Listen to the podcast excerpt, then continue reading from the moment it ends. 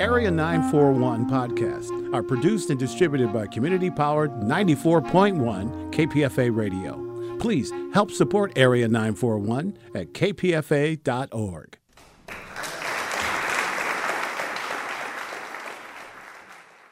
I'm Richard Wolinsky.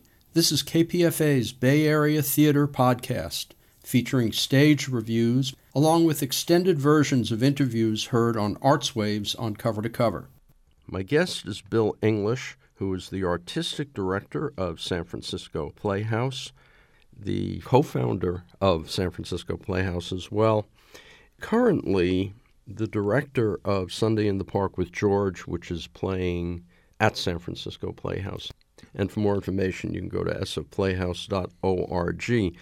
I've talked to you and to others about scenic design, about how plays are discovered and brought to the different theater companies. But I've never really talked about lighting and the role it plays in theater. When dealing with lighting, at what point does that come in? And for you as director, what are you looking for and how do you find it? And you can use examples of specific shows. Lighting is uh, the magic, provides a lot of the magic for the theater. As a director who's also a set designer, I also have a particular relationship with light and with lighting designers that's very challenging, I think, for all of us but also full of potential for great rewards because as I start to formulate a directorial approach to the show, I'm also often coming up with a set design for the show. And I learned long ago from working with one of my favorite lighting designers, John Retzky, in the early days of San Francisco Playhouse. He runs a huge uh, commercial lighting uh, company now and doesn't have time to design for me anymore. But we started collaborating on designs by starting at the very beginning when the set was just starting to come into focus, talking with the lighting designer right away so that the set and the lighting grow and come together together when you're building the set, the first thing you're doing is you're just jotting down notes before you get that model that a number of theater companies, including SF Playhouse, usually has on display? Usually it's way before the model. It's what I, where I would call the sketch phase, where you're just doing pencil sketches on the backs of envelopes and other places that you might find yourself coming up with an idea. And it's that's the point where you really want to show those sketches to a, your lighting designer so that he can get into so well, where's the light going to come from and how are we going to light this wall and what part is light going to play in the creation of the magic? Are they also looking at the script at that point as well? I mean, what are you looking at? Absolutely. The lighting designers will have read the script long before they start to work on the play. And I think, you know, lighting does many things. I mean, the first off, of course, we have to light the actors' faces, and then we have to light the scenery. And then we also have to provide light that is creating a mood or a feeling or a um, ambiance for the show. How do you get the accuracy of that? How do you know? Do you have to wait until the tech rehearsal to truly know then? In a way, yes because uh, lighting is something which is happening on the theoretical scientific level where the lighting designer is deciding where to place instruments and and he doesn't even really know exactly how those instruments are going to play together on the stage and on the actors' faces and on the scenery until you get into tech and you start working with it. That's what makes it such a challenging profession. When you're doing different shows, what's going on above? Are they just gels over different lights? Are you pulling lights out? What kind of movement do you have up above the stage? You have a little movement. We have three or four moving lights and a couple of IQ instruments which can be aimed differently for different scenes. And we have a bunch of new instruments, thanks to one of our amazing donors, Steve Hyman uh, who, Steve and Diane Hyman, who donated these instruments, they are capable of changing color infinitely from one color to another at any time. They're LED source 4 ellipsoidals instruments, which are designed to light the faces and light the scenery. they're the most modern, and most powerful instruments at our disposal. And the fact that we can change the color from one to another color instantly on our command enables us to shift mood and location and time and place very fluidly. And that just means pressing a button on a computer at this point. Pressing a button on the light board, yes. Well, when you say the light board, is that's computerized, isn't it? It's not? computerized light board. It's not exactly a computer. It's a board which is designed to control the lights, but it is computerized. It is digital. And how does that work with the revolving stage? Is that kind of a problem when you're moving the stage? Not at all. Not at all. As you move the turntable around, you know, the lights shift to uh, accommodate that. Sometimes we experiment in tech with how exactly how much of the moving we're going to reveal. In uh, one show we did a couple seasons ago in the Nether, we had four sets on the turntable, and it worked out that we wanted to be in complete dead blackout from one set to the other so that each set appeared completely out of nowhere, shocking the audience with the new scene. Sometimes you want to go to what we call what we often call a brownout or a shifting setup for the lights. So as a turntable starts to move, one scene can be kind of finishing up while the other scene is coming around already in motion. So then you want to see the actors on one scene disappearing as you see the other actors arising for a much more fluid interlocking system of using a turntable. There's, there's so many different ways to do it. What role does the script play in terms of whether a playwright is giving you instructions, or are they basically ignoring light? Playwrights will often indicate their feelings about how the light should operate. Per- playwright might prefer not to use blackouts from one scene to another or prefer to use blackouts. And that's something we take very seriously because they're visualizing the whole experience. And, you know, we usually like to make the playwrights happy. In a play like Sunday in the Park, the chromalume in Act Two, which is a piece of art, is there any kind of indication in the script as to what that is? It's kind of crazy because it originally was intended to be a kind of a machine. Yeah, that's what I saw on Broadway. Yeah. Back in the 80s that shot lasers and stuff. And there have been a lot of different permutations on the way the chromalume has been represented in, in kind of important productions. There was a British production that started at the Menier Chocolate Factory and then moved to West End and then moved to New York that was done entirely with eight video cameras. They did some incredible things with video, and in that production, the chromalume was entirely video. In the recent production that Jake Gyllenhaal was in in New York, they had this incredible thing where they had 150, it seemed, lights that were hung from the theater ceiling on cables, and they could move these lights up and down in relation to each other in these parabolic patterns of uh, like birds moving in a flock above the audience's heads. That must have cost millions of dollars. We started out working on the Chromalume to do something in video, but we had some funds to buy a couple of extra video projectors. And we had some wild ideas about asking the audience to come in and issuing white smocks and projecting on the audience. We had some ideas to project on the actors from the front while projecting on the rear projection screen from behind.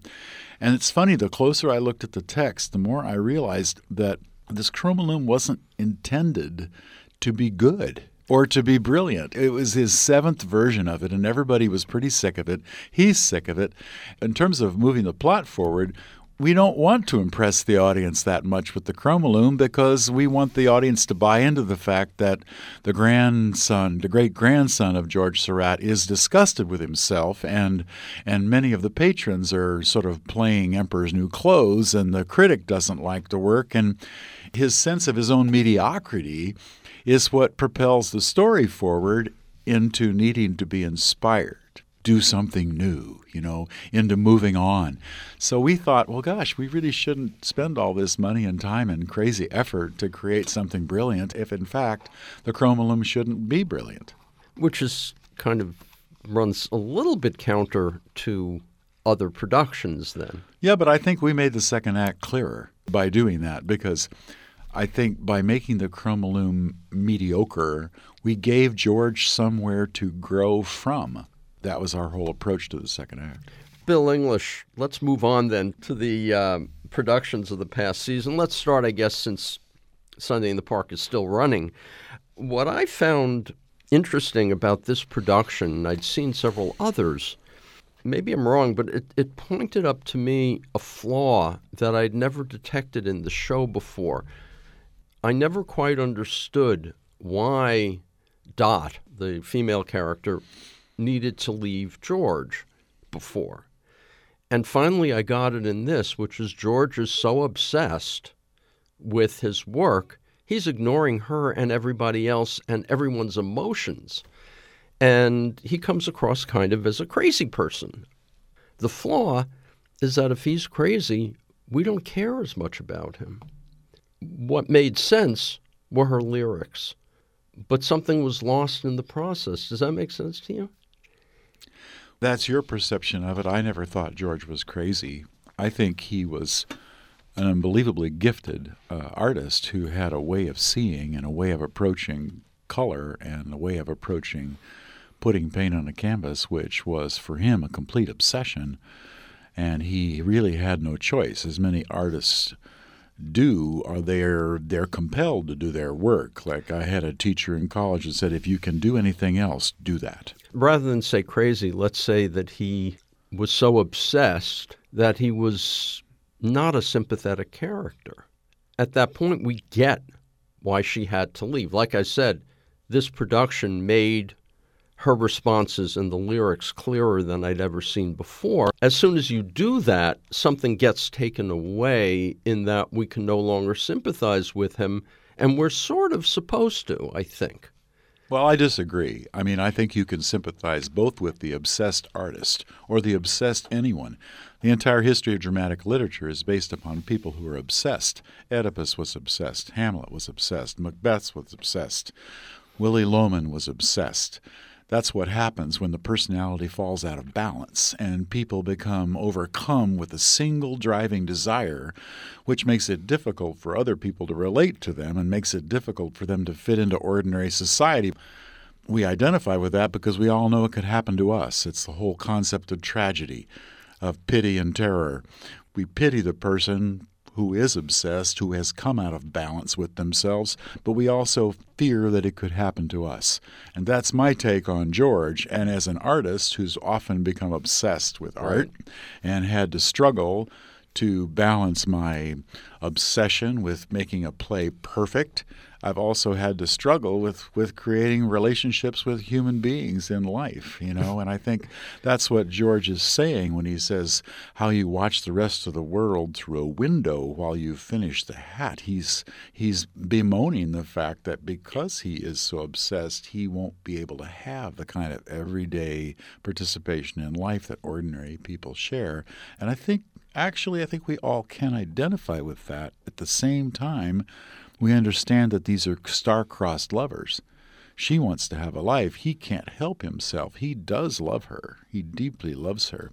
He says, You know how I feel. You know exactly how I feel, but I cannot give you the words you want to hear.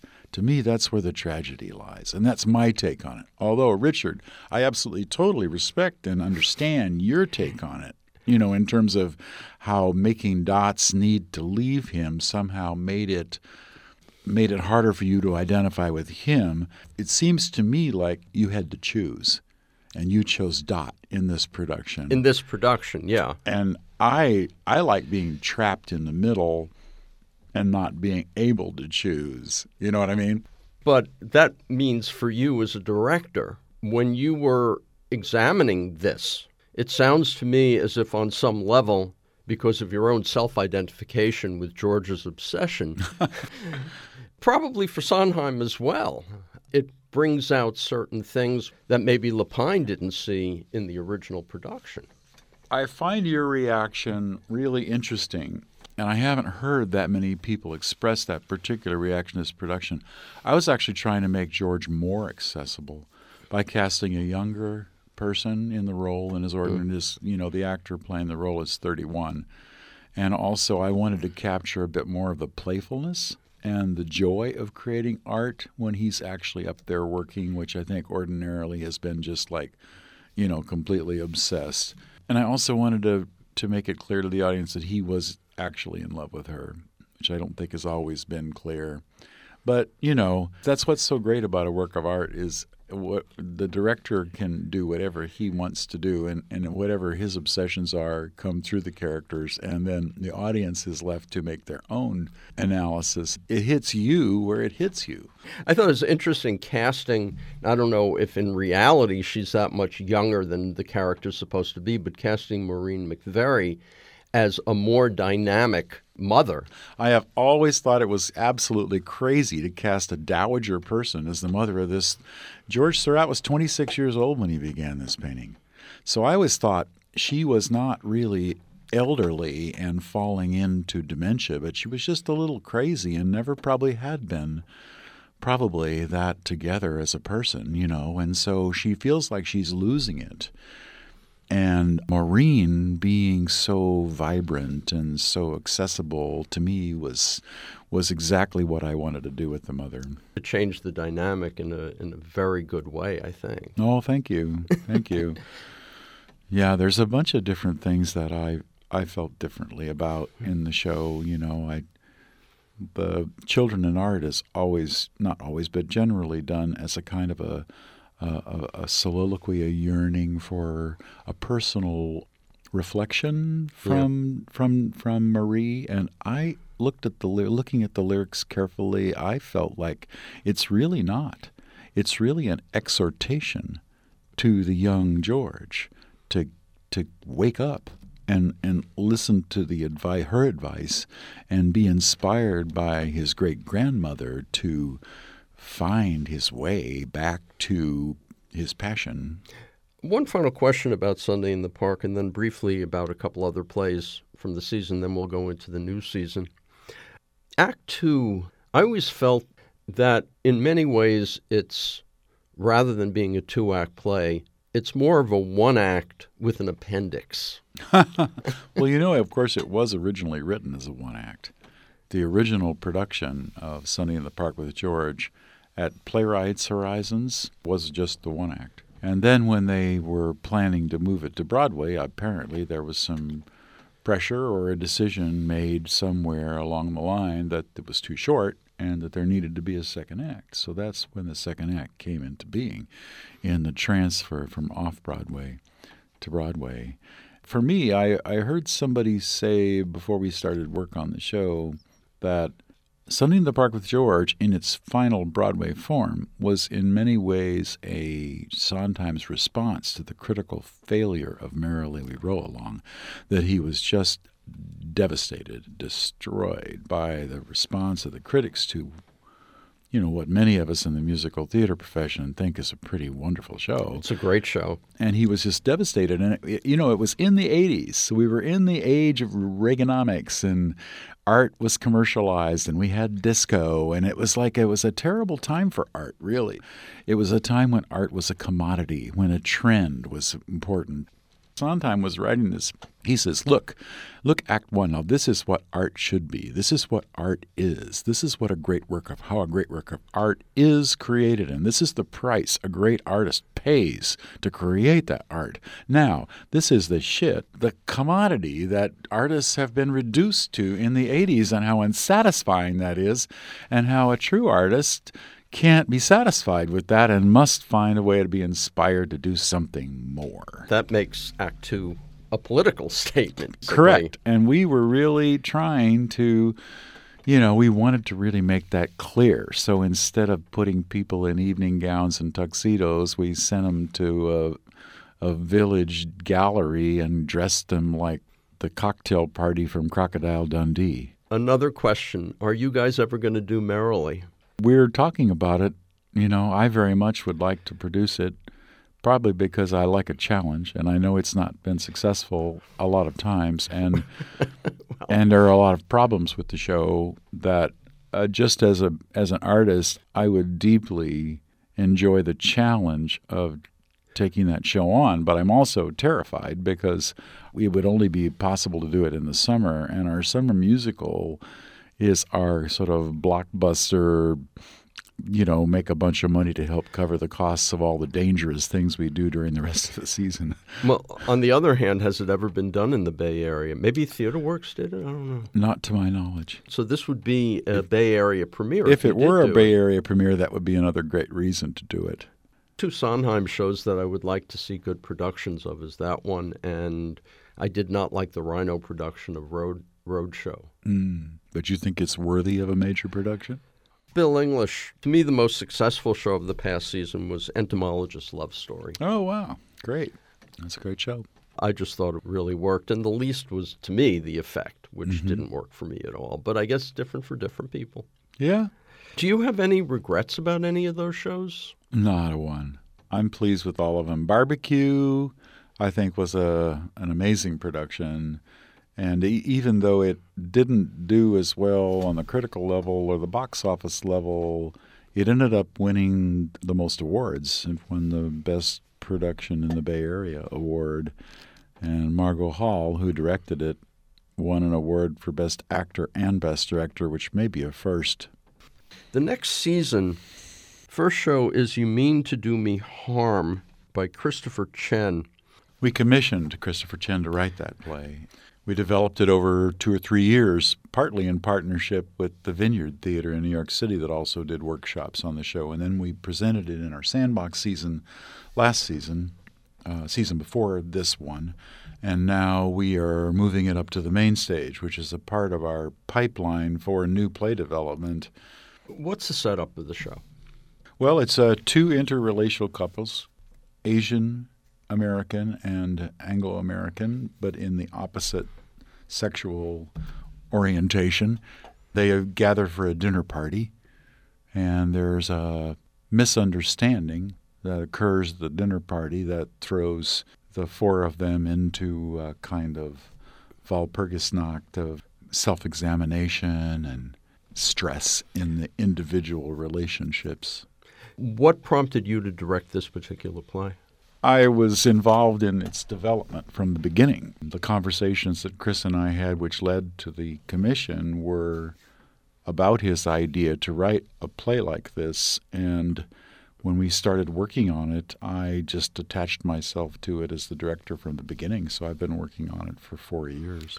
What do you see as the themes? I think microaggression is the primary theme in the sense that people of color that grow up in this country who may have some background, some ties to their their country of origin, but they're basically living in this world as Americans, but there's a difficulty finding trust in terms of what is said to them, in terms of what they hear. And it's difficult to separate your own tendency to be paranoid about what comes out of the mouths of Anglo white Americans vis a vis whether there is some microaggression, racist undertone to what they say, or whether that perceived undertone is coming from your own imagination, which results in a difficulty trusting your own perceptions. The next show is Mary Poppins. What prompted that particular choice? I mean, it's a show that, insofar as I know, did not do a tour after it closed on Broadway. And I assume this is the Broadway version. It is. I think it started in London, but it's a Cameron Mackintosh production, and it's based on the Disney film, although it uses many of the songs from the Disney film. It's a play which is taken more directly from the book, and as such, it actually undisneyfies a lot of the conflicts in the story, which are basically cultural in terms of the haves and the have nots, and the 1% and the 99%. That's what she was writing about when she wrote the novels. And so our intention with this production is to sort of bring out those class struggles and to sort of give Mary Poppins a little more contemporary relevance. Hard as that may be to believe, There's a feminist element in the film because the mother is in is in Suffragette. fav- yeah, Well, actually, that's been cut. The mother in the play is an actress, and she has a budding acting career, which is why she hasn't got time for her kids, just as the corporate father has no time for the kids. Are you going to have Mary float from the ceiling? I believe so. We're okay. working on that. You can't really do Mary Poppins without some sort of flying. The next show is King of the Yee, which is Bay Area premiere. I did a little bit of research on it, and it sounds like we can't really talk about the play too much because it's full of surprises. I don't know that that's really true. Lauren Yee, along with Christopher Chen, who wrote You Mean to Me Harm, are both born and raised San Franciscans. And Lauren's dad, Larry Yee, who is character in the story, was at one time the King of the Yees, which is a social club, a Chinatown social club, based upon name. And so many, many people who were named Yee, the men, of course, were members of the social club. And her dad was one time the king. And so the story is really about a cross generational struggle for understanding, you know, between the old guard, represented by the father, and Lauren, who is a character in the play. I read the reviews of it from the Goodman and Center Theater. The reviews said that there were some issues with the play that could be corrected down the line. Has this been rewritten at all? Not so far as I know. Okay. I'm not so sure I agree. See, again, it's a matter of taste. One of the elements that goes on is sort of a meta play within the play in mm-hmm. Act One. So that's why I wanted to sort of stay away from what it's about because it sounds like the audience sort of gets involved. Well, I think the play plays fast and loose with the nature of reality in terms of whether we're a play within a play or whether we're in the play within the play within the play. And that's part of the fun of it, that we're not sure whether we're watching actors talking about a character that they're going to play or whether we're the character. And if we're the character, are we the character who is in the play or are we the living person on whom the character is based? Yoga play by Deepika Guha, Bay Area premiere from South Coast Rep. Yoga apparel company takes a gamble because they're in trouble She's the author of In Braunau, which was a sandbox play. Mm-hmm. Yeah, and The Rules, which we did a couple of years ago in the sandbox. Why did you choose this play? Oh, well, I love Deepika. I'm a big fan of her writing and very much interested in continuing to develop our relationship with her and help uh, promote her on the national scene.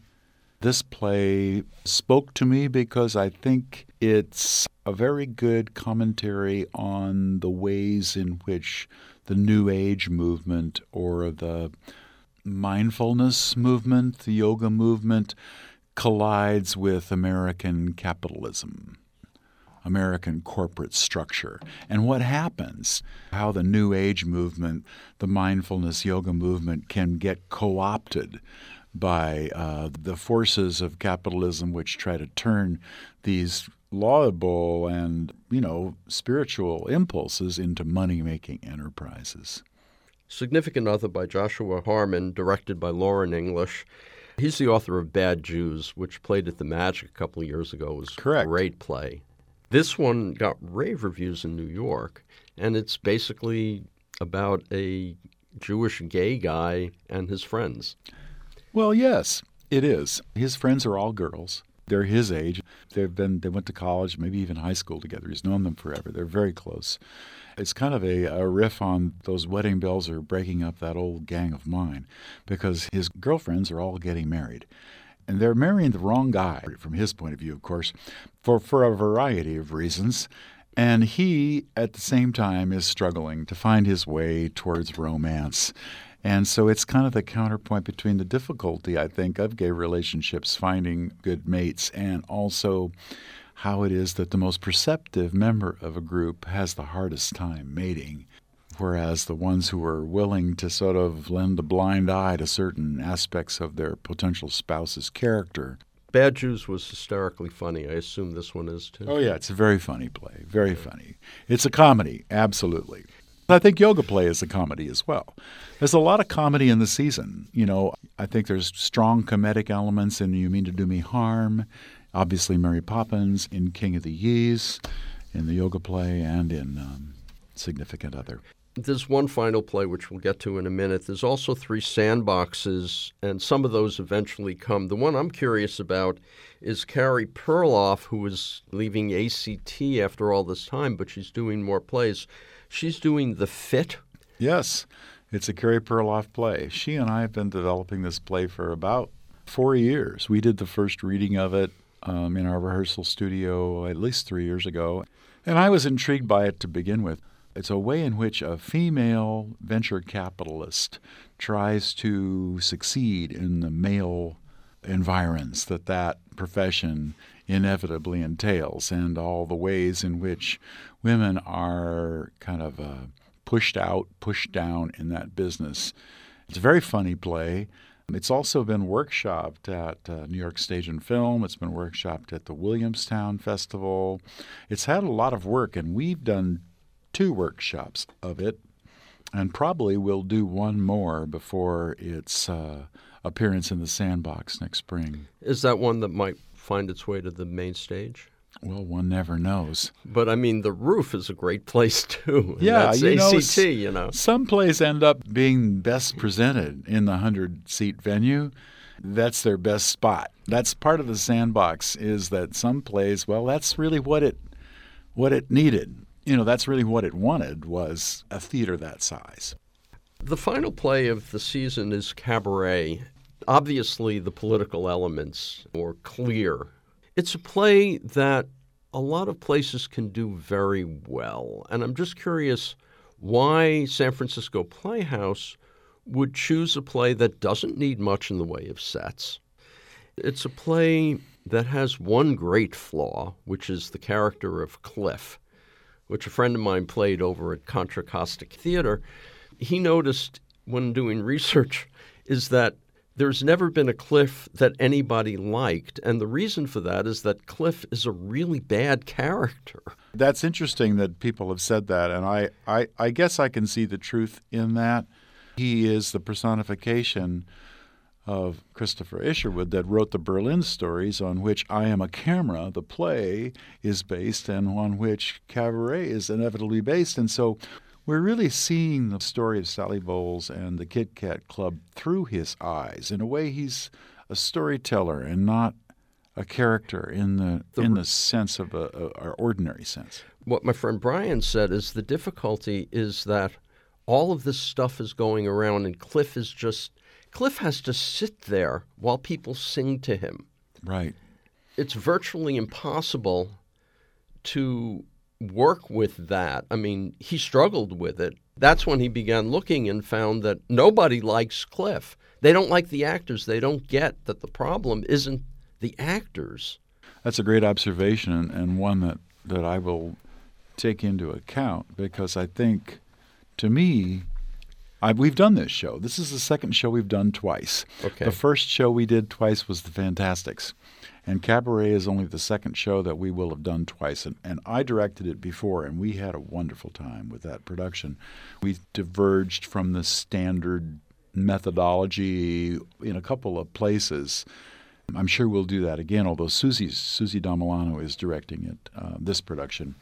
But I think that's great. I think you got to set Cliff up to clearly be the watcher, clearly be the eyes, clearly be the I am a camera character. And so if he's got really understanding, compassionate eyes, and we can watch his bewilderment and his puzzlement at what is going on in front of his face, I think maybe maybe we'll be able to make more sense of it. I, I think he I think he really loves Sally, and it's tragic for him that he can't succeed in pulling her up out of the muck in which she's determined to wallow.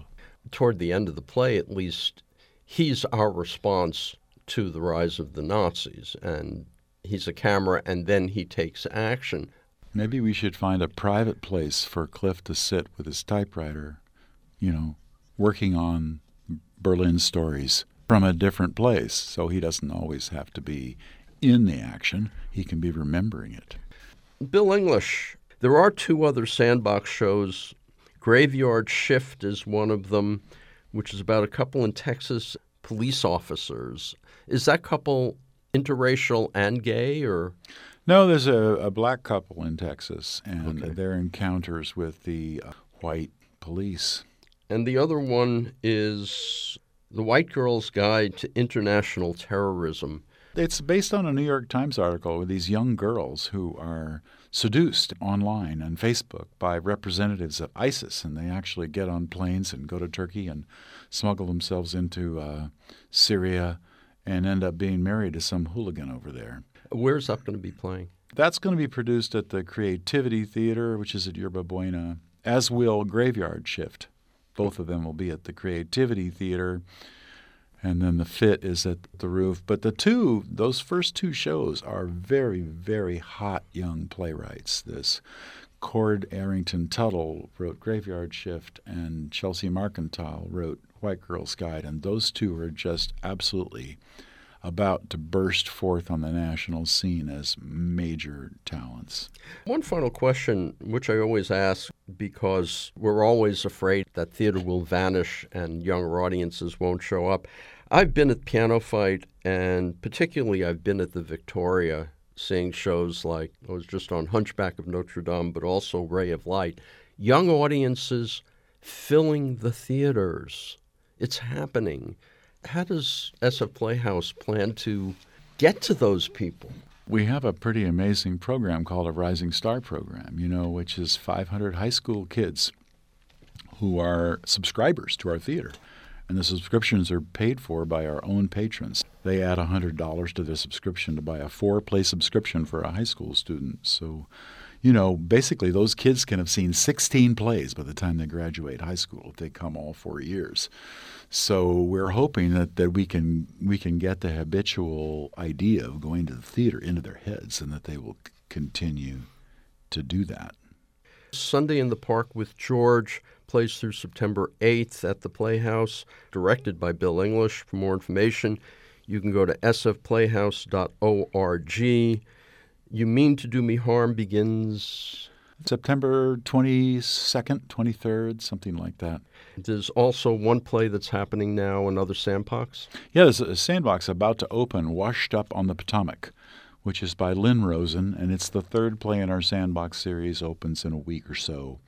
Um, and it's going to be up at our old theater, up on Sutter Street, 5, 533 Sutter, which is now a custom made theater. For more information, you can go to sfplayhouse.org.